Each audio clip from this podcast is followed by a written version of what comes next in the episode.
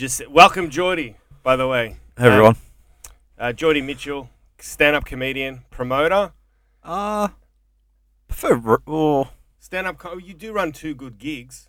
thank you. Um, yeah, uh, yeah. I I run Death or Glory in Chapel Street and started uh, Paradiso Comedy, uh, And- which you'll be a regular at for both. Yeah, it's recording. It's recording, and also you um, you're in a thrash metal band. Um, We'll talk about that later. yeah, it had thrash elements to it. If uh, if there's any metal purists, I'm like, "What the fuck are you talking about?" Which Yes, yeah, I, I may be doing you a disservice here That's fine. because it is. I, I looked online. You got to be pretty clinical. Is, are you heavy? It's just heavy. It's just, just, heavy. Even though they've got the singers kind of throaty. yeah. We'll get into that because sub su- Alright. subgenres just wreck everything. I think. You know the Um, little jazz tune at the start? That's Jordy. He did that. The heavy metal dude did that. It's like asking Satan to sing me a lullaby. he actually sat down and did me a little tune. I said, I'm thinking something Frasier, something, and he's like, Do you want a cock in your ass as well, man? Fucking now. No, he didn't. But um, yeah, I, I couldn't believe I was asking a heavy metal guy to sit down and create for me a wonderful little jazz tune like that bass guitar, which uh, is uh, yeah one of my favorite little tunes to get into the show. it, it was it was actually really fun to do because um, you know uh, com- comedy's so much different to music, but it's so similar in so many. It's just ridiculous. So like when when I was in a band, I was with these dudes. Um, the band's called Naberus, uh, still active. Um, we started that when we were fifteen, and I left two years ago. Did you leave the band? Yep. Oh wow! Yeah, it was. Um, Did you go to Japan in 2019? You didn't go, so you had left by that stage. Yeah, I couldn't afford it. So basically, what happened was there was a it, it- was a multitude of things. So any same as any long term relationship, you grow. Like my first girlfriend was fifteen to um, twenty one, I think, and we were two completely different people by then. Um, and, and and that just happens. But um, it, it, it was a bit of creative differences and directional difference. So I got sick of doing these little shows where venues wouldn't promote, other bands on wouldn't promote. I knew, I knew we had good stuff, otherwise I wouldn't have been in it. But when they pitched the idea for Japan, I looked up the venues, and it was like um, it was like Funny Near the Brunny, but that works for comedy. But I couldn't imagine a five-piece metal band being up there. Squeezed in a small space. Yeah, physically would not fit. What was the capacity of the venues for the shows you were going to play? By the looks of it. Like that, that's the thing with Japan. Apparently, it, it's all like kind of like the Brunny. It's all very, it's like performing in a hallway. So You're referring to the Bergy Seltzer Bergy Seltzer, in yeah, Sydney Road. sorry, Brunswick. yes, Yeah, it's a narrow Seltzer. space. it's a narrow space. Works great for comedy, but I couldn't imagine anything more than like an acoustic duo or something being on there. Like I, I, I've got no idea what music they do, so sorry, Glenn. But um, I, I looked up the venues, and just to get on these bills, it was about five grand each, and that was before flights, travel expenses, you name it. So you were going to go on a tour and not make money, lose money. Fuck no. yeah. Is that indicative of bands? Um, do that? Because I always thought, and probably a lot of people watching, when a band tours, they make money. It depends. Really? It really depends. So, um. Funny you mentioned thrash metal. So I, I started a band in high school um, with a mate just so we could do Battle of the Bands. And uh, I was with them for about six months after school, if that. I don't think I actually played a show with them outside of school, but that turned into this band called Harlott. Now they've gone on to do several world tours. Um, I think they're up to album number four now.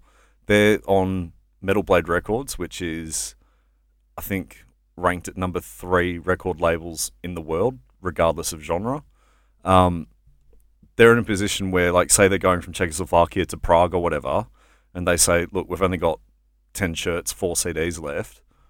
They've got them shipped there already, and it's Mhm. all profit. Okay.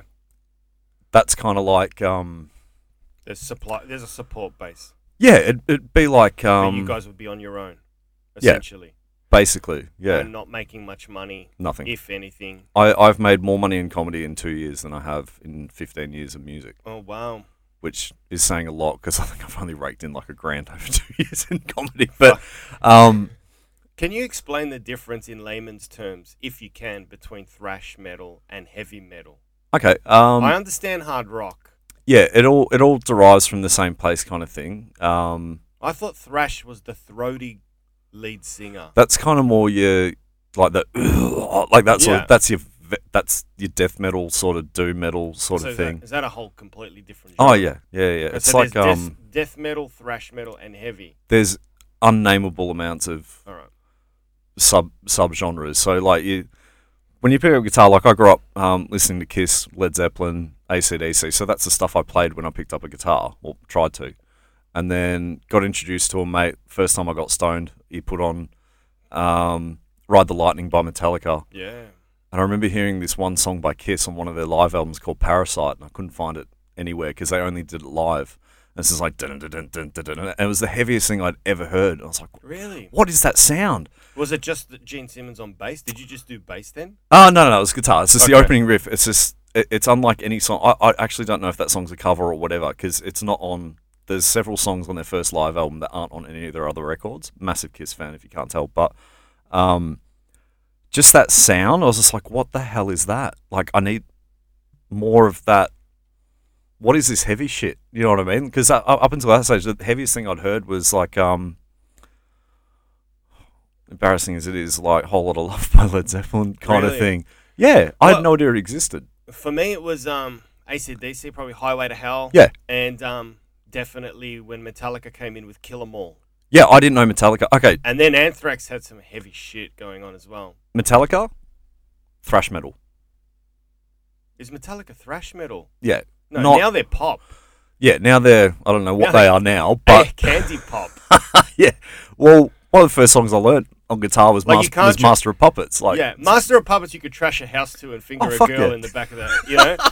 and then make out in the clean bit, and then get back into the fingering. Yeah, That was that was uh, down the coast. Growing up in the Mornington Peninsula, it was like trashing houses. Yeah, Metallica, Master of Puppets. You couldn't do that to um, Enter Sandman. Even James Hetfield himself said he feels embarrassed about the lyrics to Enter Sandman. Oh, they're shit. They're nursery rhymes. They are. They're, they're, they're pulled out of nursery rhymes. But that's what happens when you got a label. I, I we we had a label for several years, and the golden age of making money off music. I, I think unless you're peddling something, what metal isn't everyone's cup of tea, right? So if you're doing um, who's popular at the moment, um, like rock wise, I, I couldn't even tell you actually, but like so you look at all these like pop stars, right? So you got like your Cardi B's and all that sort of shit. In their videos, you'll see they've got the newest high end Mercedes. They've got the designer vodka bottle. They've got the the brand new Apple Watch. I'm just listing Yeah, sure. I know what you're saying. like and expensive shit, and that's how they get the money. if I could take it back to the original conversation, do you think Metallica sold out when they Fuck yeah. put on a business suit and ditched, yeah, the growth of their music? Um, When did that happen? What album was it? Was it the just after the Black album? Yeah. So And Justice for All. Um, Brilliant. that that's the album I lost my virginity to. So I fucking love that. Yeah. I can't tell my best mate that because that's his favorite album. Yeah. Oh, I thought you did his sister or something. No, no, Yeah. that, that was later. Did Um, you root to the rhythm? I think so. That's heavy. As best as I could. wow. You know what? I Well, lost it's my first time. I lost my virginity to Super Mario busting bricks in the background. That's why I think I'm one big fucking joke. Pro tip: If you're gonna put music on uh, while you're fucking, pick a live album because if you time it right, it's great. You get you get an applause break. Yeah. It's amazing. Um, Where was it? Mine was uh, in a garage in Rye on the Mornington Peninsula with Super Mario in the background. Thank you, Shona, for that. Lovely time. Great fun. And she was awesome too. She took control of me because I was uh, shit scared. Yeah. And yours was with Justice for All in the background? Yeah, so I, I, I was a bit of an introvert because I hated my family growing up. So I, I put all my effort into guitar and all that sort of shit and music. And um, I had had dad, I had dad's old hi-fi. You know those hi-fis that people are trying to flog for like a grand now, but they're worth fuck all really. Fuck yes. Like hipsters are fucking paying top dollar for it. Yeah, Oh, yeah. We, we had that. yeah. So when my dad moved to Tassie, I got that because he couldn't be fucked taking it, right? So I had that, and that was my life. Like I learned how to do the AUX thing. I learned how to, you know, put the CDs in, get the levels right, all that sort of stuff, and I'd just play along to shit. Um, like fade out one side of the speaker so I could play the rhythm section. You know what I mean? Like Oh, while that's listening nice. to Metallica and shit. And um, Just playing guitar, not bass. Yeah, I started on guitar, and then because I only know you as bass. yeah. So I I've never recorded anything on guitar. Everything's been on bass, and it's all been on one bass, Oh, like, ex- wow. except for your You did because that that was the first time I got to use my acoustic. Yeah. Which was great. yeah. Um, that was good fun. Um, yeah, no, I just had this set up, and um, it was uh, mum. Mum worked late, and um, mum said she was coming home extra late one day, and had been seeing this girl for a month or so, and yeah, it was good, and had the house to ourselves. And you chose And Justice for All. Beautiful. I don't know why. because it it felt right, It, it yeah. and you followed your gut, like all good comics should on stage. Oh, it was way before I was. yeah. Sometimes it gets Wow. into trouble. Yeah. Yeah. And um, going back to the original train of thought, Sorry, we had yep. uh, no, it's my, it's me taking you off course. Uh, Metallica sold out. You think after the Black album? Is that what you were going to say? Or that's what I said. Did you agree, or were you Um, like, oh no, I thought it was a bit after I- or earlier? I do, but I've read a lot of interviews and seen a lot of interviews, and I sympathise with them. So, Of course. so if you're embarrassed by Enter Sandman and you wrote it, like that's a staple. They have to play that every night, right? So yes. when when And Justice for All came out, um, they toured that for. Oh, someone's gonna correct me on this, but like your normal tour cycle would go for you know a year, right? This went for like three years, and I think they were just burnt out Mm. and they were just fucking around or something. And I, I think that from what I gather from the interviews and stuff, they got bored of their stuff, so they kind of went a different direction. Maybe they needed money. I don't know. But then you get into the albums after the Black album, like Load and Reload. If you're a hardcore Metallica fan, they they hate them. Mm. They absolutely, but I love them. They're great albums. What do you like about them?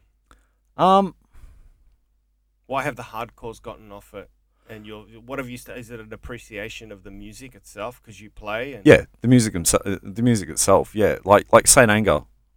No one acknowledges that that thing exists. Mm. But if that was released, it sounds like a demo. That's the first problem with it. Like, Was that early noughties? Yeah. yeah, Okay. that'd be I mid, remember that. yeah mid two thousand. Yeah, so that got released. Now, if that didn't have Metallica's name on it, and it was someone else's, and it was released as a demo, you'd be like, oh yeah, these guys have got potential. But then you put the back catalogue of Metallica on, it's like, what the fuck are you doing? Mm. It's like um, it'd be like if Chris Wainhouse got up tonight or yourself, and you read from a joke book. Mm. This isn't Johnny Kats. This Mm. isn't Chris Wainhouse. It'd just be like, dude, what the fuck are you doing? Yeah. That's yeah, it's weird, but um, you know, everyone needs money. Did you? Uh, the heaviest band I was exposed to, just for, on, on heavy metal, was um, in Stuttgart, Yeah. Germany, early '90s. Kreator, Oh, a song called "Extreme Aggression," yeah, and I was like, "Holy fucking shit!" Google that. It's probably Yeah. the heaviest thing I've heard. it's I can show you heavier, but Crowd is fucking amazing. And one of my favorite heavy songs is uh, Megadeth, "Holy War." Yeah, It, I, you know how steak goes with a certain wine. I reckon Holy War or Extreme Aggression from Kreator goes well with uh, Road Rage. It will really get you through traffic. yeah. I was I was listening to my mate's band Harlott um on the way here from Ballarat. Harlott, I may have been speeding a bit. Yeah, Harlott. Um, heavy as fuck. yeah, they're getting um.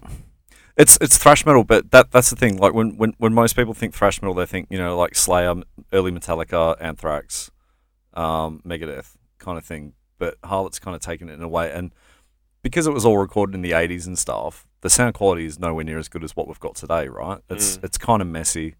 Um, some bands have taken that as a it's it's like new age bands, like current bands recording on vinyl, like straight to vinyl or tape, like um the White Stripes or something there's a certain sound quality that comes with that. But Harlott have just got their shit together in where it, it's it, it's pure thrash, but the settings they use on their amps and how it's recorded and stuff, it's it's legible. If that makes sense, like the the riffs aren't messy; they're fast as fuck, and they've got you know melody and groove to it and stuff. But it's legible thrash. Mm. It's incredible. It's amazing. But yeah, uh, I can't pronounce the name of the album because it's a word I've never heard before. But De- Dietrich of Diet Dietrich of a Final. I don't know. Just look up Harlott. They're great. Naberus was. Uh, I didn't know what that was. Your the band you used to belong to. Was that? Is that a? Is that a um like a devil or some shit incarnate? And Um, that's a funny story actually. So we started when we were about fifteen, and there was just this name called Ruins of Society that just seemed to click for us, and we're doing that. So it, it, it was myself, the guitarist, and the singer since we were about 15, 16 till two years ago, with various drummers. I think every recording we've had has had a different drummer. Like we just couldn't hold one down. Um, and we kept getting these gigs, um, and mind you, we had s- still had parents coming to gigs. Like I did the SB for the first time in the basement, and my dad was there because I wasn't old enough to do a gig in a pub, sure. basically. So we kept getting put on these bills because we hadn't recorded anything at that stage. Um, probably two years in, and we kept getting these gigs with all these punk bands, and we'd get up and one would give a shit. Like we'd start our riff, and everyone fuck off for a smoke or get um, booze or whatever. And we realized that Ruins of Society was kind of a bit of a punky sounding name. So oh, we need to change this up. So we started writing new shit, not to write punk stuff, but we're um, hanging out at my grandparents' place one day because we used to jam in the garage. And um, Fuck, you would have loved that. Poor old cunt. Yeah, he didn't like it. Yeah, you met him the other night. Like, Oh, he, him? he was yeah, he was very supportive. Yeah, he was very Yeah, he supportive. wouldn't. Ch- he wouldn't turn his chair around. It was like UK voice or something like that. He had his back to me for the whole fucking gig. that was And I'm so like, good. I got a crack grandpa. to be fair, I think it was his hearing aid because on certain angles he can't hear shit. But yeah, I um, think they, they become like sonar. They have to send a satellite in the direction they want to receive a signal. So they could not look. Yeah, their eyes are way off axis, but Yeah. their ears are what it's Shit. all about. shout out to Noel. Um, he's probably one of the funnest. Uh, Good fu- sport. He did enjoy himself. yeah, he's one of the funniest non-comics I've ever met, and like, yeah, love him. Um, got the best grandparents. I But want to talk about that gig before, uh, but, but finish what you were saying. Oh yeah, sorry. So we're we're, we're rating. Um, this is before like you know you had internet on anything like dial up and all that sort of shit, so you couldn't Google what something meant, and we're just like flicking through books and stuff. Naberus. Yeah, and we we found this. Um, I don't know. No one in my family is religious, but we found some Greek mythology thing. Um, and Cerberus was uh, the dog that guards hell. So if you've That's seen right. if you've seen the first Harry Potter, that's Fluffy, uh, that guards the Chamber of Secrets or something like that. And I'm like, Cerberus, that's cool, but we we drew it up like logos kind of thing, and then we looked at like you know down the line in certain cultures it was it was called Anabarus and was either a, a, a raven that I think told the devil messages or some shit like that, or as a three headed dog. So all, all our first shit was like three headed wolves, and Anabarus just stuck. Can I ask you for, to be spokesman for the whole fucking industry? I'm going to push you here on a philosophical level, but why has death metal, heavy metal, thrash metal developed an affinity for the dark forces, for hell itself? Why haven't jazz musicians gone, I'm summoning Satan for this riff? Whoa, let's go. Yeah, who did that? I don't know. I just it's something indicative I've noticed about the culture of heavy metal. Is it a form of obvious form of rebellion? So against the grain, music that's uh, hard on the ears, which is not sweet, which is, you know, uh, unlike sweet, it's devilish in its tones, I would darkness. I don't know. I, I, I would put punk as more of a against the grain, against the establishment kind of thing because they did whatever the fuck they want. You like you look at the Sex Pistols and all that, but Well, I'm flipping. I'm just going out here on a limb. Was it Alice Cooper who just started, or Ozzy who started like biting shit off? yeah, Ozzy and um, like Kiss is a great example. Like they're Yeah, pretty soft rock. Like they, they, they were heavy-ish for the time, absolutely. and you would call it hard rock today to an extent. Like not all their songs, obviously, but Yeah. like Love Gun, one of the greatest tracks ever written. That's that's a heavy fucking song. Yeah. Um, but then Kiss Unmasked is very yeah, uh, soft, I think. yeah, exactly. They they they they pussied out a bit there, but um. I, I love that album, by the way. Yeah, oh, I love all this shit, but like, except for Gene's solo album, but and Peter's. Paul Stanley had the best fucking solo album, let's be honest. But um, they they had like movements against them because people just read too into shit. You know what I mean? Like Knights in Satan's Service. That's what they thought Kiss stood for. Oh, really? Yeah, But no, they just wanted to get fucking laid. It's like, just Kiss. yeah. Yeah, they wanted to get laid. They they yeah. He, they- he was a good Jewish boy yeah that just wanted to root women. yeah. And then the other thing He was he didn't do any drugs at all. Paul Stanley No, Gene. allegedly. Alleged. I believe him. He's got great Yeah. skin. Okay, Fa- Well, he doesn't now because he's had plastic surgery. Well, oh, is that what it is? yeah, yeah, it looks like he's been polished. But uh, Paul Stanley, like some of his best work was from like uh, oh, 78 all the way through to like 93 when he was coked off his eyeballs. Like Yeah, he, right. that's when his voice was at peak. Mm. And um, but yeah, like Ace Frehley, the original guitarist, he um he, he drew up their first logo and did the like the SS kind of like that. And you look at it like, oh yeah, that looks cool. But then you had all these, you know, mum group sort of things, like Christian groups and shit. Well, that looks like the SS out of the Nazis. yeah. So was, there an was there, was there a kind of cancel culture as well back then that Yeah. were putting pressure on Shit, it? yeah. Yeah, right. Yeah, they, someone wrote a movie about it, Detroit Rock City. Ah, I don't Yeah, know about that. That's that's what great movie. That's that's what it's based off. I, I, yeah, I, cool. well, that's how I interpreted. it. But yeah, um, um, yeah, Al- Al- Alice Cooper brought. Um, I used to love Alice Cooper and like like Poison. What a track! And then I found out that he did. I heard Schools Out for Summer for the first time when I was about sixteen. I was like, "Who the fuck is this?" And then I looked up and it was Alice Cooper. I was like, "Oh, Mm. like, how the fuck that that that's his Enter Sandman." That's probably by far his worst fucking track. Yeah. Like you- you're talking about no more rulers, no more teachers, and you're like 38. What the fuck are you doing? right. Like it's just I, I don't get it. It's just weird, but but makes money. But like he kind of brought the horror of a movie to the stage, as does like Rob Zombie, like uh, the Rob Zombie, the metal dude, Marilyn Manson, and all that sort of shit. Um, but then on the absolute extreme side of things that made big news, um, I think the band's called Mayhem. I don't listen to them, but um, it's too heavy for me. Um, but they they were all arrested for burning churches in Sweden. I think it was. Right. And what year was this? I want to say late eighties. Okay. So you think basically it's a whole number of things that were happening. There was also a guy that uh, was it Mayhem that used their album cover of the guy who killed himself. Yeah, yeah, yeah. That's right. And Yep. no country would print it except a South American country. And they got the image of the guy who had just blown his brains Yep. out and printed it on the album. Yep. Okay, so all these things together combined, st- yeah, and there you have it. It can it Yeah. all congealed together and brought into focus of Yeah, a we- satanic reference. Yeah, you take a bunch of helicopter parents who don't want to expose their kid to anything negative. Yeah. You're gonna get cancel culture. Yeah. Um, one thing I was attract. One thing I'm attracted to stand up to is I write, I direct. I'm my own master on stage. I don't listen to anyone. I've seen bands, movies, horror stories of breakups, fights, infighting, creative wrestling matches. Yep. It, did that happen with your band a lot? Were you exposed to that? And what sort of things were you exposed to? What were you fighting about? Was it creative direction, or was it more so the fact that when you go on tour, you're in a motel room together and you just you're at wits end and you lock horns? Um, yeah, first tour we did. Um, I'm not gonna name names because I'll probably watch this, but one of the band members brought their girlfriend along. That's a very Just- common fucking story. changed the whole fucking dynamic. Like, not not that we were like idiots while we were out. I mean, we did tour with another band up to Canberra or Sydney in, in cars, and we brought paintball guns with us and we were shooting each other on the freeway. Like, that was great fun. But like, great.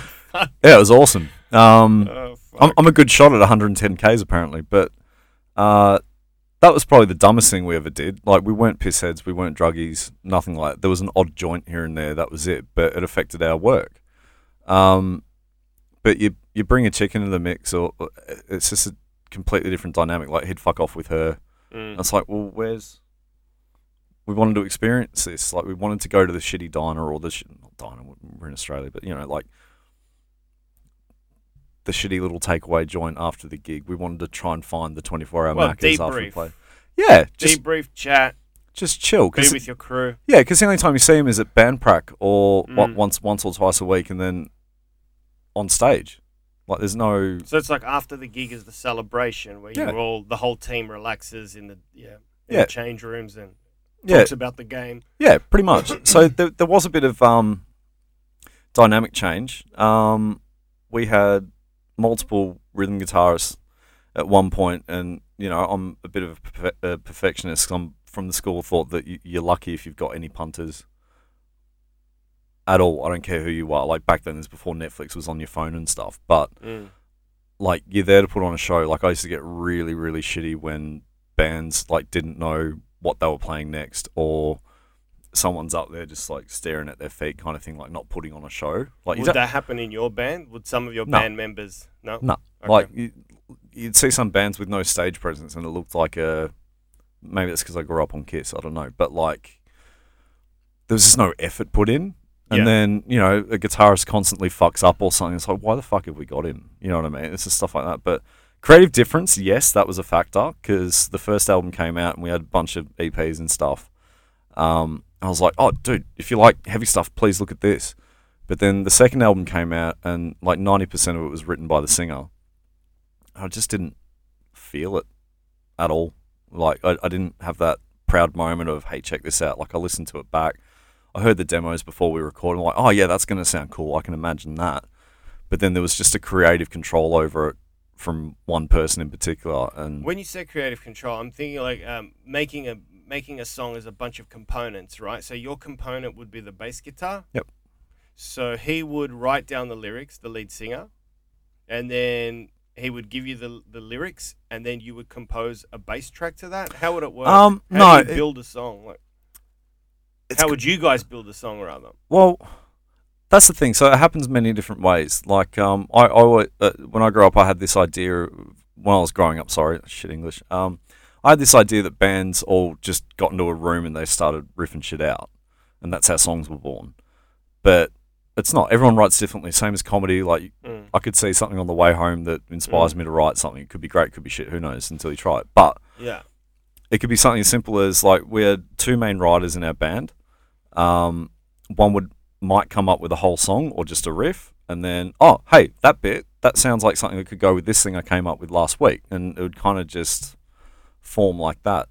Um, So everyone had an input. So you felt first album, yes, first album. So you felt by the second album, the lead singer was shutting you guys out of the creative process. Pretty much. Like I, I got to write my own bass lines and shit, but you know the song structure is the song structure, and you know these are your root notes. That's what you can play off. So that was cool. Um, but it just didn't. It it felt like I was playing on a solo project, if that makes sense. Like I felt like a session player, not a bandmate, Mm. if that makes sense. So like technically speaking, you asking me to come up with something for the podcast, that's in a loose way what a session player would do. It's like, oh, I'll, I want it to sound like this. Show me what you come up with. If I like it, I'll give you the go ahead. Mm. Whereas in a band situation, it's like Johnny's got this riff. I reckon it'll go with this thing I wrote the other day. Okay. Let's see what happens, and that's it. So yeah, it just lost that.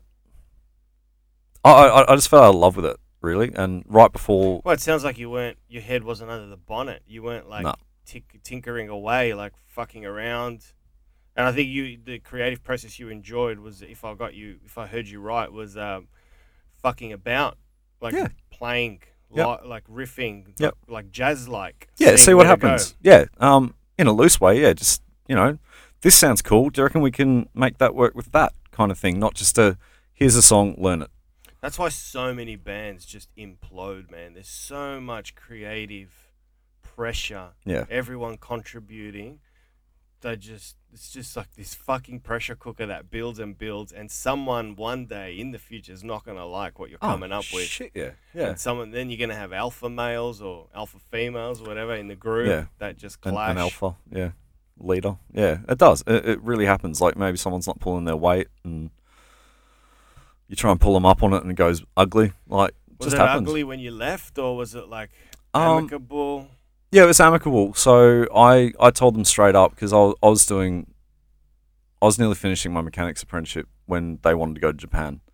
Um, simply didn't have the money, and I looked at the venues we were doing. I was like, no one's gonna know who we are. No, we were, we were like a month away. I was like, no one's promoted. Really? We don't even know the bands we're on with, all that sort of shit. Fuck. So how much money did you need to bring to the table to go on tour to Japan? Individually, Yeah. Close to ten. Wow. I, I, I, and dro- you don't know what was going to come of it. no, So it was like throwing a dart at a board. If, if pretty you, much. If you get lucky, you stick, and then you do some interviews. People put you on TV there, and Yeah. away you go. Yeah, and So I, I that was no, there was none of that. No, no, fuck no, none of that. So, So, it was just a hail mary. Hopefully, someone sees you. it was can open a door. it was an opportunity. So we had a record label at that point, and it was just an opportunity that they offered us, Okay. but they did fuck all for us. So like back in the day, like your Led Zeppelins, your Kisses, and all that sort of stuff, it would it, it would be a um, Mr. Kats, uh, you know, record exec. Here's a demo we did. What do you think? Mm. And if you saw something in us, you'd be like, I, yeah, here's X amount of dollars. Go to this recording studio. Make an album. Here's your producer. Got what have you got? And you would have the final say whether that's good enough or not. Okay. Whereas you can go the independent route, which we did with our first album. We wrote all the shit and blah blah blah. And it's like, yep, we're happy with this. Um, and we uh, just sent that CD to a bunch of labels, and they came back with, yeah, we want that. Um, but all our all our our format is every album we re- we release has to have 14 tracks on it, and our debut album only had nine. So we had to write a bunch of other tracks to put on that so it could be distributed and labeled and all that sort of shit. Um, but you don't need a band manager anymore or a label. You've got YouTube. You've got Right. um, Yeah. You got Spotify. That's, well, yeah, I had a quick look on Spotify. Your band, well, when you 180,000 or something, like I haven't checked to be Yeah. honest. I don't have Spotify. that's a lot. That's yeah. fucking heaps. yeah, but it's just In like my opinion, anyway. I mean, I couldn't tell you. I mean, I, I've, uh, once see, I, I understand your point. You can get the, you can reach exposure to an extent. independently. Yeah, it's like um, so like back in the day, like you know, we didn't have Facebook, we didn't have mobile phones. Not everyone knew everyone. Uh, like you could message your favorite comic through Instagram o- Yeah. overseas. You know what I mean? It's like, hey, if you're in town, come here. But back then, you had someone who organised your tours, organised your studio time, organised your life, basically like a personal assistant, Mm. and got you the deals and the money. Um, whereas I don't know what our label did for us. I really don't. Mm. Absolutely do not. So So they hired you as uh, maybe could pop, but we'll give them the least amount of love. We'll No. set them on a tour, but they'll have to pay for their own way. that's the thing. Here's the scary bit. So the initial, um, so we had an album, and at this point, we had an album. We were writing a second, um, and they responded to us. They loved our first album, and they're like, "Yeah, we want to see what you can do." What record label is this? Is this a good label, by the way? Yeah. In terms of like, yeah. um, it's it, it's I, I can't tell you if they're still around, but um, Eclipse Records. Now they I've heard of Eclipse. exactly. So they um, you ever heard of Mushroomhead? I've heard of Mushroom Records. Okay, no, no, that's Australian. Um, so Mushroomhead, they they were a a, a nu metal band, which kind of it's like heavy riffs with um, you know, there might be a sampler or a DJ involved, kind of thing, kind of like your Linkin Park sort of thing, but heavier. Um, they Mushroom, uh, sorry, Mushroomhead were one of the first acts that they had. I'm I'm I'm, I'm a Mushroomhead fan. When we got offered Eclipse Records, I was like, oh, holy fuck, this is gonna be great. Yeah. A record label that's been around for thirty years. So you were in their stable. Yeah, Okay. completely different music, but it was just like, But you didn't get the love. fuck no. Why didn't you get the love? They signed you. because it's not financially viable. I, I don't know so why, why do they back to the pr- back to the mystery? Why sign you then? content. They need content. Assuming so. Okay. So our But how do they expect you to survive by raising ten grand to go to Japan to don't. play in small venues? don't know. Hmm. Absolutely don't know. But I, I did the research on the venues and stuff, and I, I maintain this today through comedy. Like I would rather do a packed room, whatever the size, be it 20, 50, 100, 500, whatever, than make a hundred bucks from that gig. or Mm. whatever headliners get or whatever. Like, but if you're gonna drop a potential house deposit on a Oh. car, Yeah.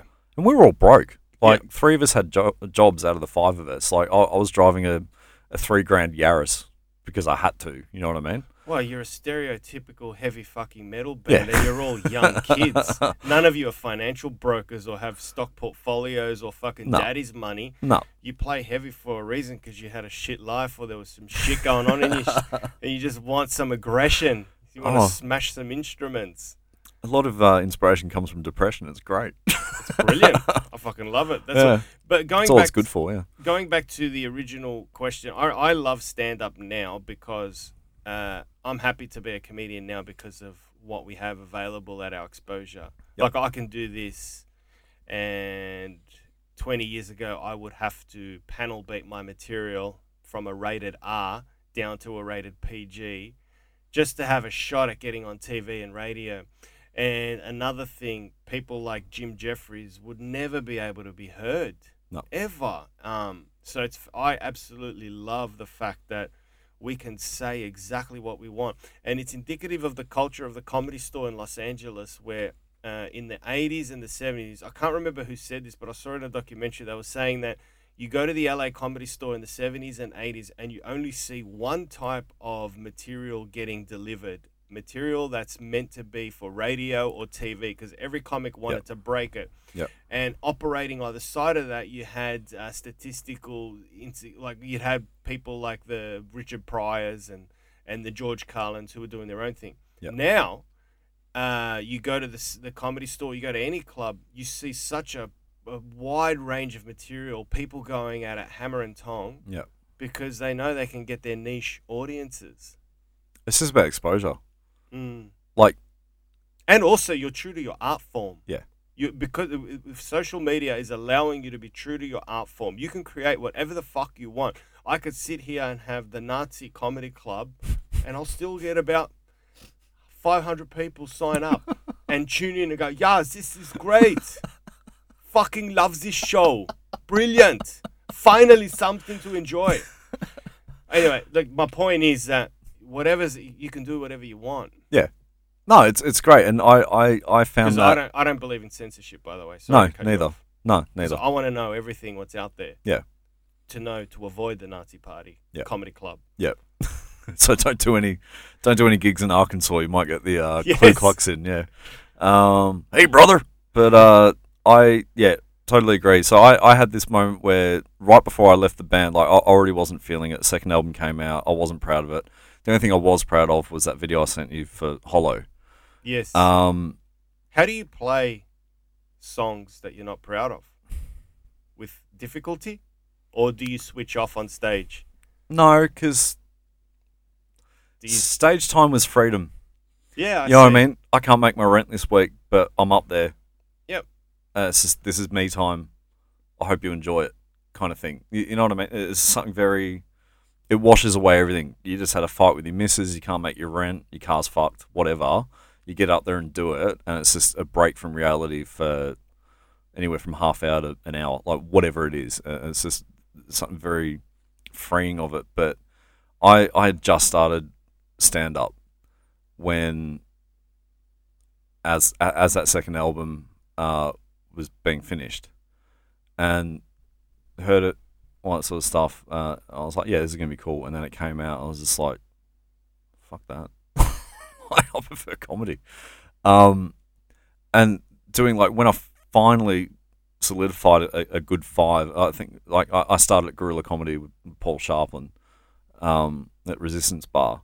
Um, and when I finally had a good five or seven together, and he gave me my first proper spot, like on a on a poster kind of thing, I was like, "Fuck, that's my name on a poster." I was like, "Yeah, fuck music." like, not not fuck it, but I was just like, "I want to do this" because it was like the closest thing to feeling like I ran my own business. Yeah. I can say whatever the fuck I want.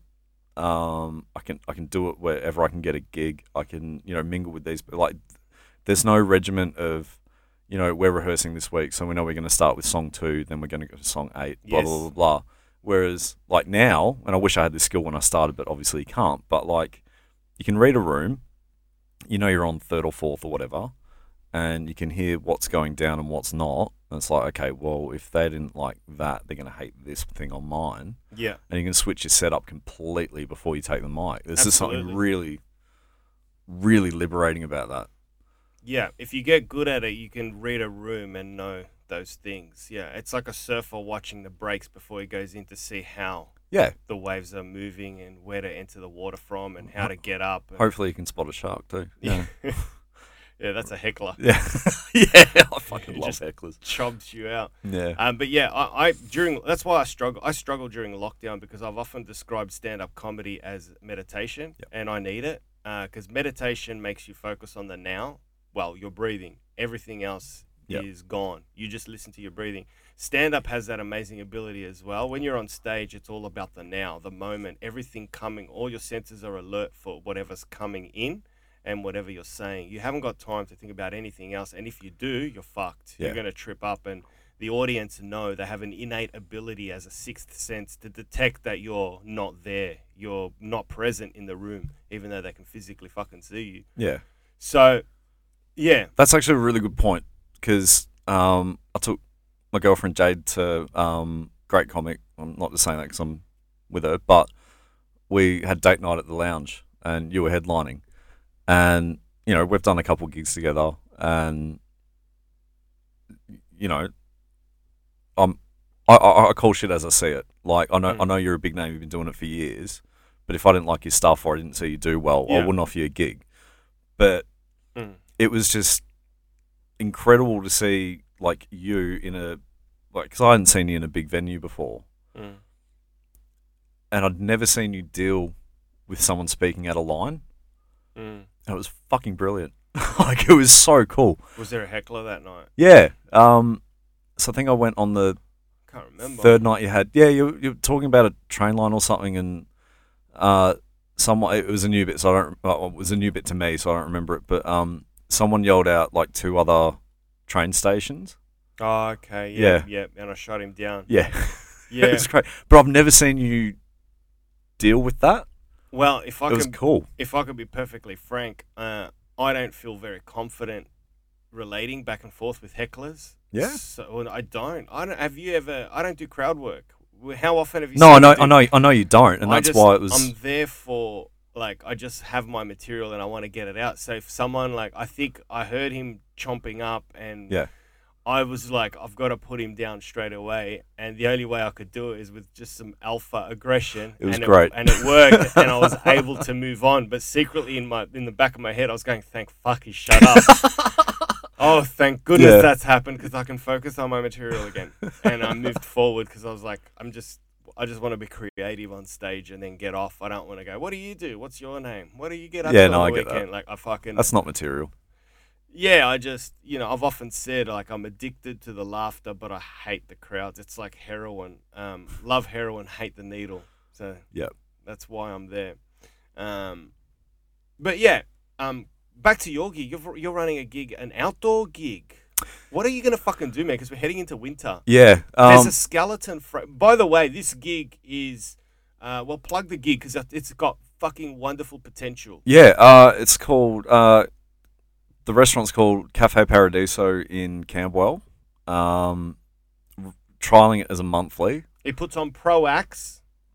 That was one of the best lineups I've ever curated. I think. It's a monthly gig and it's outdoors. And I know we're heading into winter, but having said that, the layout is gorgeous.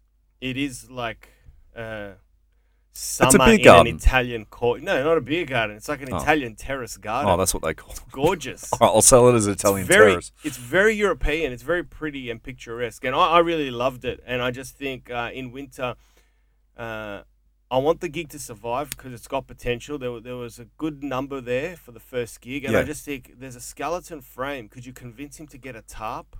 And then you, you just get a cheap tarp, some fucking fairy lights on the inside Yeah. from Bunnings for like twenty bucks, and a heater. And Yeah. away we go. Yeah, we had the heaters on. Um, it was lucky that the, the, the, the skies opened up. Wait, is it opened up? No, they cleared up right before because we were ready to move it indoors.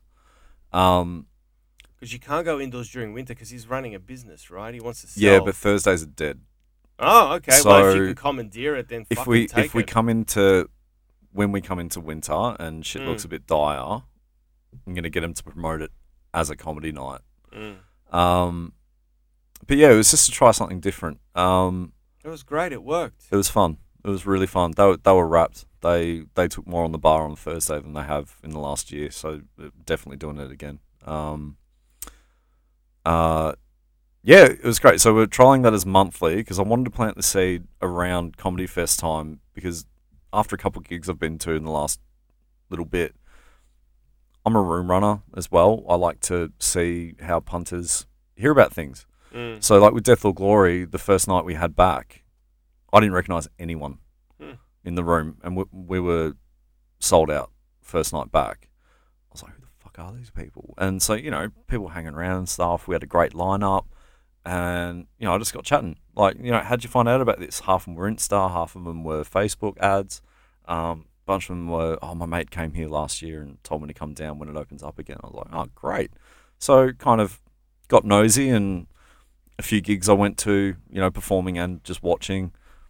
You get talking to someone while having a smoke outside. It's like, how'd you find out about this? And like, oh, we live in the area. We had no idea it was here. I was like, do you ever go to comedy anywhere else through through the year? I'm like, no, just Comedy Fest. I was like, you, you know, there's comedy like all through the year, right? I'm like, oh, really? Really? And that came up a few times. Wow. Uh, I I was gonna say something to the effect that it's changing. Like I, I it- when I started stand-up comedy, and this is like 15, 20 years ago, stand-up comedy was an underground form of entertainment. The Comics Lounge was pretty much the only gig in Melbourne, and also the Last Laugh in Lygon Street. Then Yep. everything else, everything else was pretty much open mic and footy clubs and cricket clubs and soccer clubs. So you're always leaving Melbourne on the weekend if you weren't booked at the lounge or the Yeah. last laugh to Yeah. make money. But now it seems like with globalization and the internet and Netflix and this this one one one culture, stand up is very normal on Netflix. People are exposed to it here in Australia, and I've noticed that people are starting to creep more and more into stand up. So Yeah. I think it's going forward. It's a good time. I Oh, think shit, a lot yeah. of people are which makes your job easier because being a room runner, for those who don't know, I, I can only imagine it must be shit and difficult to run a successful room because you have to, well, you tell us, you're probably dealing with the venue. The venue can blindside you and knock you out and go, we've got a function this week. And you're like, hey, what do you mean you've got a function? I've booked a gig here. I've booked comedians. I've sold tickets Yeah. oh no no we're having a 21st they've paid us 1500 for the room you know so it's fucking difficult Yeah. and you've got a million comics ringing you mostly the shit ones Comics. Yeah. yeah and you've Yeah. got um people harassing you afterwards going i'm offended and it's like well you don't ring village roadshow and complain that they're you know they're just fucking screening a movie if you're offended Yeah. take it up with the comic That movie was recycled and unoriginal. I want my money back. That wouldn't fly. mm. Like, um, yeah. So I don't run the biggest room in Melbourne. I don't pretend it is. We but we seat. the mechanics are the same Yeah, but we seat we seat forty. So I fifty if we got enough chairs. But I'm trying to build the smallest big room in Melbourne. So I, my my goal is to be the cherry bar of comedy. So cherry bar, if you knew, let's say someone everyone would know, ACDC's in town tonight. You know the band's going to go to cherry bar in ACDC Lane to have a piss up afterwards. So if you want Angus Young signature or just to see them kind of thing, have a drink with them. If you're a hardcore groupie or whatever, you would go there. is that true Yeah, fuck yeah. ACDC, when they're in town, they always go to the cherry bar. I don't know about ACDC, but I, I met the. Well, I had, had drinks with the singer from Rammstein, um, massive industrial metal band from the 90s, and they're still active today. Is that cherry bar in Melbourne? Yeah. Wow. I lost a pill on the floor, on the dance floor there one year. I remember being on my knees for 15 minutes without mobile phones back then, looking with my eyes wide open, trying to find it. It's probably pretty normal. It's I was "Ah, just let him do it." crushed. Ironically, so was the pill. Not in me, no. Um, yeah, I, I, I want that place where, you know, uh, let's pretend you're from Queensland or New Zealand or whatever. oh, I see what you mean. and you're coming here to do the lounge or fucking Eddie Etihad or whatever you're doing, Mm. me personally, I would think it would be nuts if, say, a band went interstate or Mm. international and before their first performance, they didn't have a rehearsal. You know what I mean? So, Sure. like, go into a little, whether it's dingy, whether it's lush rehearsal studio just to tighten up and whatever. So, using that theory, I want to create a space where, you know, again, pretend you're interstate or whatever, because you know you've got open door policy at my joint. But if you were coming down for your your week's worth of shows and you Mm. get down a day early, it's like, don't know if my shit's gonna fly with the locals, blah blah blah, blah kind of thing. Where can I do a warm up show? Does that mean you need to know a little bit about search engine optimization and utilizing the internet search engine for interstate comics? Like, should you be plugging? Um, have you heard of SEO? Sorry, to, are you looking at me confused? I don't fuck all about computers. Right, I only know how to delete Well- a search history. That's it. There's something called uh, SEO, search engine optimization. You sit there on a computer and you put in all these fucking tag words and keywords, Ah. and you target Sydney and you target uh, Queensland for this example. Yep. And it's Death or Glory, which is your um, room's name in um, every Tuesday night, Every Tuesday night in Chapel. and um, you target those cities specifically, Queensland and New South Wales. Yeah. And uh, what happens is, as comics are performing in their own cities in Queensland and Sydney, Death or Glory comes up in their feeds Ah. on purpose. Ah. Um, it costs a lot of money, but Yeah, it's, so- it's something like uh, five to six hundred bucks a month to to do an effective SEO campaign. And what that does is it brings um, your club to the attention of everyone interstate. And then what will happen is when they come down, they know about you and they'll hit you up. Oh, it's like back in the day when yellow pages were relevant, and you know, if you started a mechanics joint, Yeah. you would call it AA Automotive Shit, yeah. because AA was the first thing that popped up. Yeah, that, okay. th- that is that is the fucking caveman distilled broken down version of search engine Yeah. optimization that is it in a nutshell That Yeah. is the sms of the pigeon world you've just you've distilled it eloquently and perfectly that's exactly what it is so you're trying to target these fuckers to know about your gig so you can even say things like uh, try your new material before you go to the big Yeah. clubs doing the lounge on the weekend come to me on tuesday get it right before you die and never get invited back Yeah, I've, I've pitched this idea to Dougie because me and Dougie do some well pre-COVID. Um, we were, I was helping him do Cheeky Squire and Frankston. Yeah. closest gig to home. It was amazing. So I was doing sound for him and all that sort of shit. And I said to him, like, you know, I'd love to have a place where acts could just pop up. So I keep ten minutes up my sleeve every night, just in case. Yeah. Um, because you know I, I want to pitch that. You know, you never know who's going to rock up, kind of thing. Mm. Um, um, yeah, he thinks it's a good idea. So just got to build it. But we we got delayed so many fucking times with COVID and that little snap lockdown we had. So I think we're only up to gig four this week. Yeah, I completely forgot. We were meant to have a comedy festival. Is that? Are you looking at redoing Yep. that? Do you know when? Um, yeah, I've been thinking about this. So um, I wanted to do September, but that's fringe. Yeah. But I'm thinking first or second week of summer before it gets too hot and people are coming out of their shells and Yeah. yeah. Can I, can I just tell you in a nutshell? There is a plethora of wonderful stand-up comedians out there in Melbourne that haven't necessarily been uh, spotted by uh, a select few talent agencies. One being token artists. They have uh, the industry sewn up, so to speak, in terms of television and radio exposure. If you don't fall on their radar, you kind of miss a lot of opportunities to perform on radio and TV. So Jordy has created a festival where he can highlight these acts that are absolutely destroying gigs and clubs everywhere they play, um, hitting sixes every fucking gig. And he's going to highlight these acts on stage so people can actually go and appreciate it. Um, it's kind of like you were calling it the Black Yeah, the the the black market festival, but not in a way black of market comedy, yeah. not not in a way of black market comedy, as in going up against the festival, but more No. so um, have a look at something that's not in the spotlight. Like it's black, it's hidden, it's but it's still a fucking gem. Yeah, it was kind of like like a lot. this was my band thing coming out, like band mentality coming out. So like when you write a song, the song might be finished musically and lyrically, but you don't have a name for it yet. Yeah, Like you had an idea for a podcast, but you haven't thought of a name yet. You- You're not, you know, that that sort of thing. Like oh, yeah, just because. Oh no, I'm not saying this, but I mean like you know something might be finished on paper, but you just haven't thought of the right thing for it. So the working title that I came up with was Black Market Comedy. Actually, I think Gary Jahal said that. Great comedian, check him out. Um, and Dougie Chappell before we mentioned his name. and Doug- yeah, fuck yeah, Dougie Chapel. Thanks, Johnny. I fucking Um, appreciate it, mate. One of the nicest, on. That was spot on. one of the nicest guys in comedy. Thanks, Ketty. yeah, he is. yeah, it was spot on. Um, and we had this idea for an ad for it, just like a little clip where he was going to be walking down Chapel Street. I was going to be walking down as well. I was like, oh, hey, man. And then he'd be like, hey, bro, you want some comedy? And he'd like whip his jacket out and there'd just be flyers. Yeah, Like, just something stupid like that. So that, that was the working title. I think we just called it uh, Death or Glory's Comedy Showcase. Yeah, I, in I the lo- end. I love Yeah. stuff like that. You just you took me completely off topic there. I just- Sorry. no, no, you've taken me completely off topic just then. I thought of some. Um, that's a clever marketing idea by Gary. To Yeah, just have fuck the, yeah. Have the flyers like that. Because Gary went to me one day after a gig. He goes, "You doing anything for festivals?" I was like, "No, I'm not ready." He goes, "Do something here." Mm. Like, huh.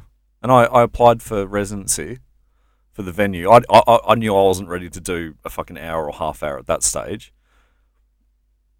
But I sent the thing in and asked for residency, like verified uh, venue, whatever. And we were two Ks too far out of the city to get it.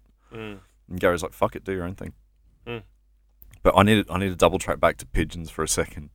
I don't know if you heard on the news the other week. Someone bought a homing pigeon for I think a million dollars in Russia or something. Obviously not Australian dollars, but it just got me thinking. Like, imagine if you sent your mate a note with that pigeon, million dollar pigeon, and he texted you back, Straight away, "Bro, I got your pigeon." like, how fucking pissed would you be? you would be very pissed. It'd be- I- that's the biggest waste of money I've ever thought of. Fuck yeah, a million dollar homing pigeon. Something like that, yeah, or whatever ruples or some shit. I've never been to Russia. I don't know what they use. I, th- apparently, there's a lot of money in homing pigeons. I still don't know how the fuck they do it. Neither. I mean, I know it's got something to do with the Earth's magnetic field. But how do they know where to go? I, I couldn't even find your fucking place coming here, and I knew the address. Exactly. Yeah. Um, They can't read. I think pigeons, if they can do that, Hmm. they should be Uber drivers, delivering Uber food. Like four or five of them would have to get together to lift the bag, especially my load because I go like two large pizzas. Yeah. So you'll need a few pigeons. Yeah, you got to have that. leftovers. Yeah. But pigeons, and yeah, they could fuck. Oh, but they'd shit in our food, wouldn't they? By accident. Potentially, yeah, or eat the cardboard. But uh, yeah, th- that freaks me out, homing pigeons, and uh, but I think it's like the Earth's magnetosphere. Anyway, a million bucks. Something like that. Yeah. I remember thinking you could you could buy like three of those cars for that. So it was something crazy, crazy money. I was found it fucking hilarious. I don't fucking understand that. I don't understand that, but I do understand like the DNA of a Tasmanian tiger getting sold for like a million bucks. That makes sense. Yeah, some crazy scientists will do it, and then we'll have a Back li- engineer it, and we'll have it back. yeah, we'll have it back, and then we'll have like a live action horror movie. Yeah. Do you believe? Well, have you do you, have you seen like how we're g- genetically modifying ourselves? Have you? Did you know about that? No, I didn't, but I accidentally now that you've said it, I know the word for it now. What's so, it? It's CRISPR. That's the program. Sorry, go on. oh, is it? I cut you off. Yeah. No, that's good. No, What no. were you gonna say? um, I'm a not a history buff, but I I'm fascinated by World War Two. Yeah, me too. This is something about it. Like it's just uh, you know, it's like it was the perfect war in terms of. I apologize. I don't take the word perfect out of context. It was the perfect war in terms of good versus evil. yeah. It, was, like a movie. It was Star Wars. Yeah, exactly. Yeah, it, it was a fucking movie, Dark forces, good forces. and all the fucked up and good things that came from it, like hero Yeah. stories and all the rest of it. Um, there's just something fascinating about it, and, and in turn, and my fascination with it is, um, like, uh, I don't travel much, right? But let's say you, you told me you, you saw the pyramids, and like, dude, you, you just won't believe how big they are. And like, yeah, I'll, I'll research. You know, the pyramids are X amount of standard stories tall. I can't see that. Yeah. You know what I mean? I'd have to go to Egypt to be like, oh wow, that's a fucking pyramid. You know what I mean? It's like when they say a great white shark was spotted and it was the size of a school bus. Like, okay, well I know what a school bus looks like, Mm. but not a fucking shark school bus. You know what I mean? Like you'd need to see it. But Sure. the, the more I see of World War Two, I just can't get my head around that it actually happened. It's just nuts. But there was a little thing I saw, uh, like, uh, what is it? It's called World War Two in color. It's on Netflix. It's incredible. Um, they were talking about how uh, the US didn't want to get involved because they'd just come out of a depression and it was like the boom of the Western world, basically, the start of it. Like, sure. you know, money at everything and balls and flash cars and all this sort of shit. It's it's it's a true indication that governments only deal in matters of convenience, not conscience. They generally just wanted to put their heads down and make money because America was beginning to boom. Yep. They were making money, and money buys votes. Yeah. They didn't want to drag their mother, their, their children to a war. Not- why would you? So that's why America wanted out. Yeah, not another one 30 years later. Yeah, because everyone like knew someone who was in that war. Like now, you wouldn't know anyone who was in, like they're all dead for the most part. But But there's a couple alive at the RSL. The aircon's keeping them refreshed and alive, but they're, they're on their way out. They're almost cooked. they're just going. Um, but talking about genetically modified people, um, it was just strange because you see all these Americans in the in the fifties. Sorry, not Jesus, not fifties. In the in, in, in the forties, Mm. and they're all healthy looking. No one's fat. You got the odd dad bod, but no one's obese. And like they had shots of you know people shopping, people dancing, people buying cars, whatever. So it was a it was a broad spectrum of like a snapshot kind of thing. Yeah. But then you skip forward twenty years, Coca Cola's introduced, Macca's is introduced, and everyone's fucking huge. Yeah, because we started putting, yeah, processing our food. Yeah. And you got to wonder is that where all these, you know, not learning difficulties, but like, you know, just like spectrums and all this sort of like is that is that because of what we're eating? Like Um, I don't know about spectrums, but I, I agree with you physically. Um, yeah, every like the obesity problem definitely from processed foods because the the body is freaking the fuck out because Yeah. our body's been engineered over the last million or two million years to run a certain way, Yep. to digest a certain way, and then you incorporate these long chain chemical uh, uh, complex formulas and molecules introduced into your body, which McDonald's call um, fresher for longer. and yeah, your body is like thrown a curveball and it can't deal with it. So yeah, it just goes, I don't know what to do. I'll just put this over here. And that's called the fat bank. yeah. And it's fucked. And it leads to all this shit. But yeah. So yeah, World War Two. You're fascinated by World Yeah. War Two Shit, yeah. because of that. The same reason as me. Good versus evil. Yeah, good versus evil and just the sheer thought and scale of it. You know what I mean? Like um like I'm I'm, I'm a mechanic by trade. I know that, you know, my Yaris weighs one and a half tons. But a Sherman tank I- I, think it's like thirty eight. Thirty-eight ton. Something like that. Something fucking ridiculous. Is a Sherman tank the American one? yeah, the American one. Do you know they're called Tommy cookers? Yeah. Because they they built them with a shit thin armor. Yeah. And the Germans used to shoot Yeah. right through into them, and Yeah. they'd cook them. Just shit like that. I just find it Tommy was an fascinating. American.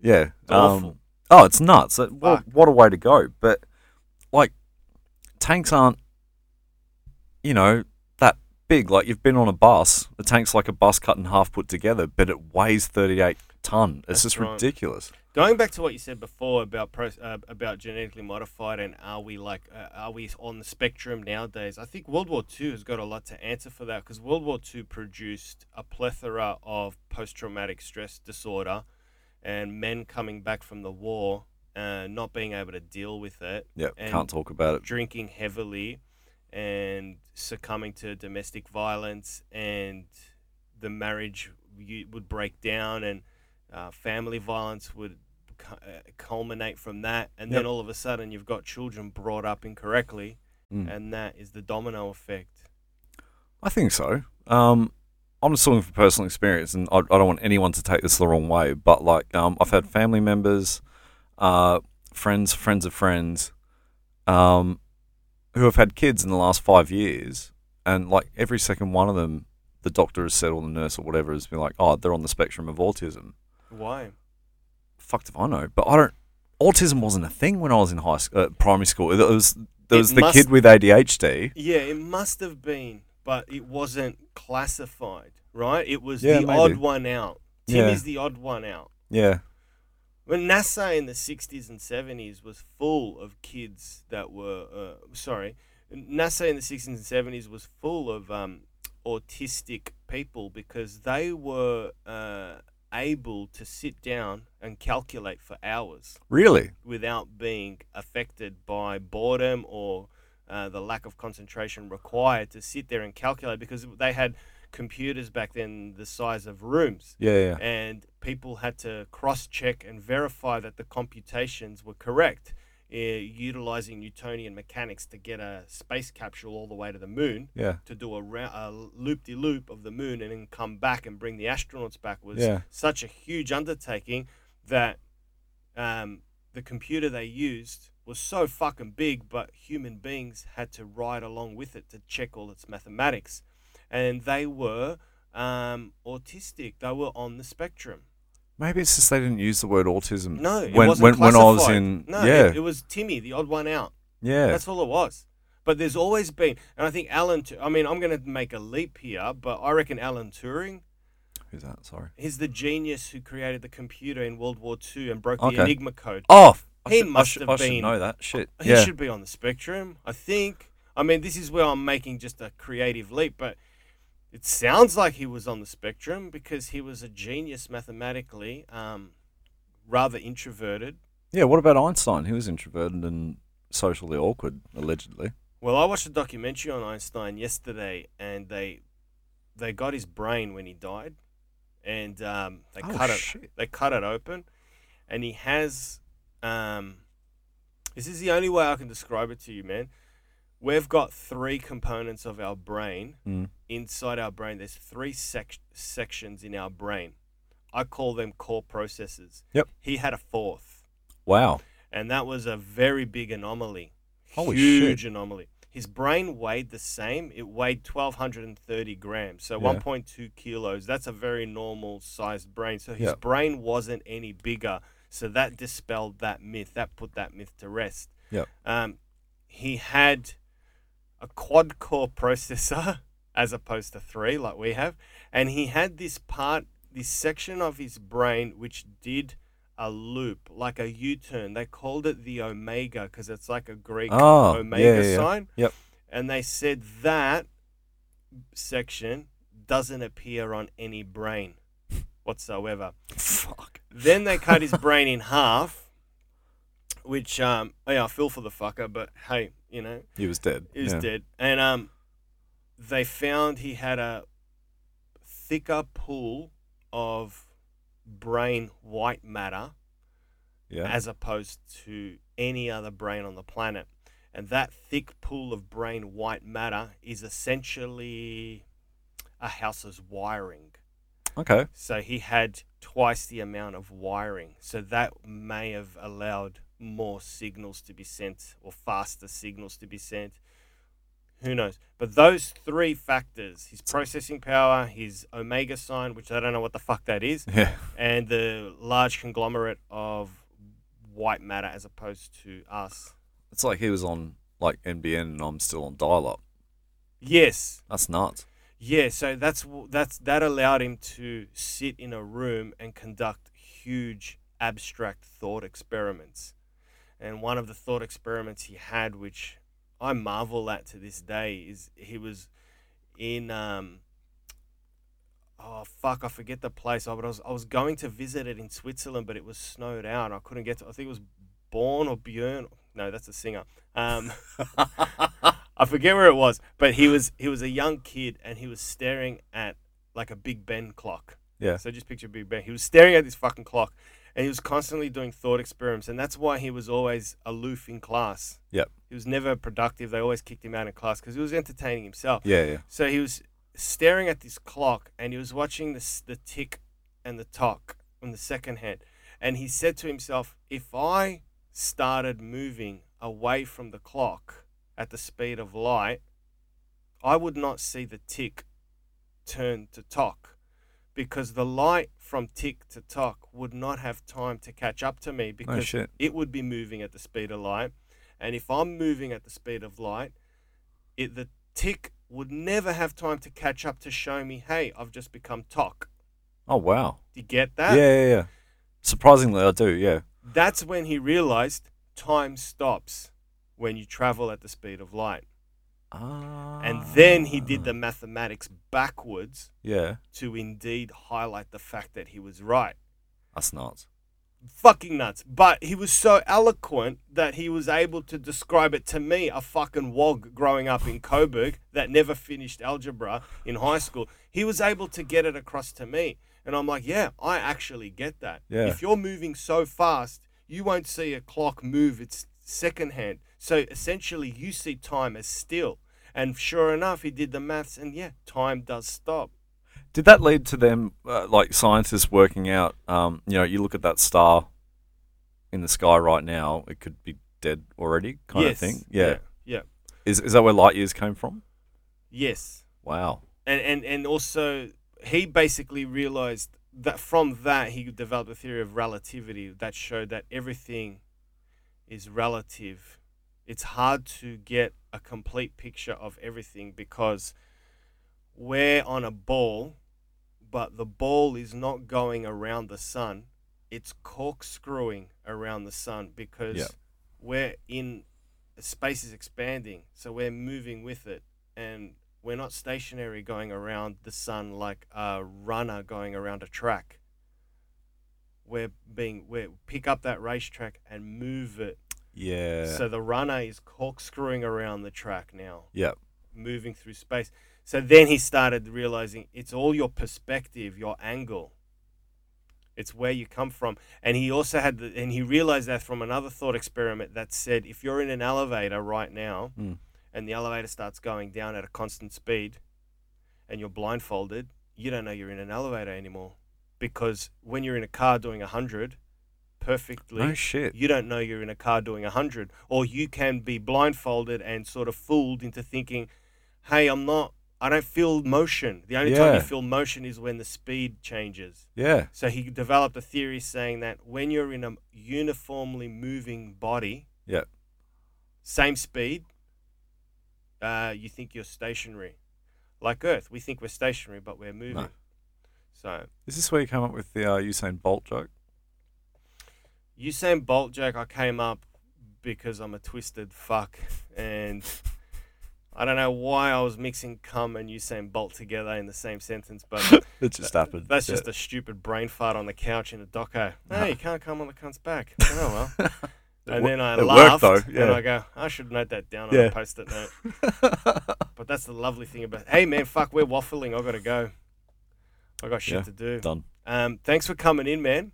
Anytime, dude. Thank yeah, you very much. anytime, come back. Yeah, love to. Cheers, mm, Jordy. Heaps of shit to talk about. All right, thanks a lot, man. Thanks, man. Thanks for listening. Bye.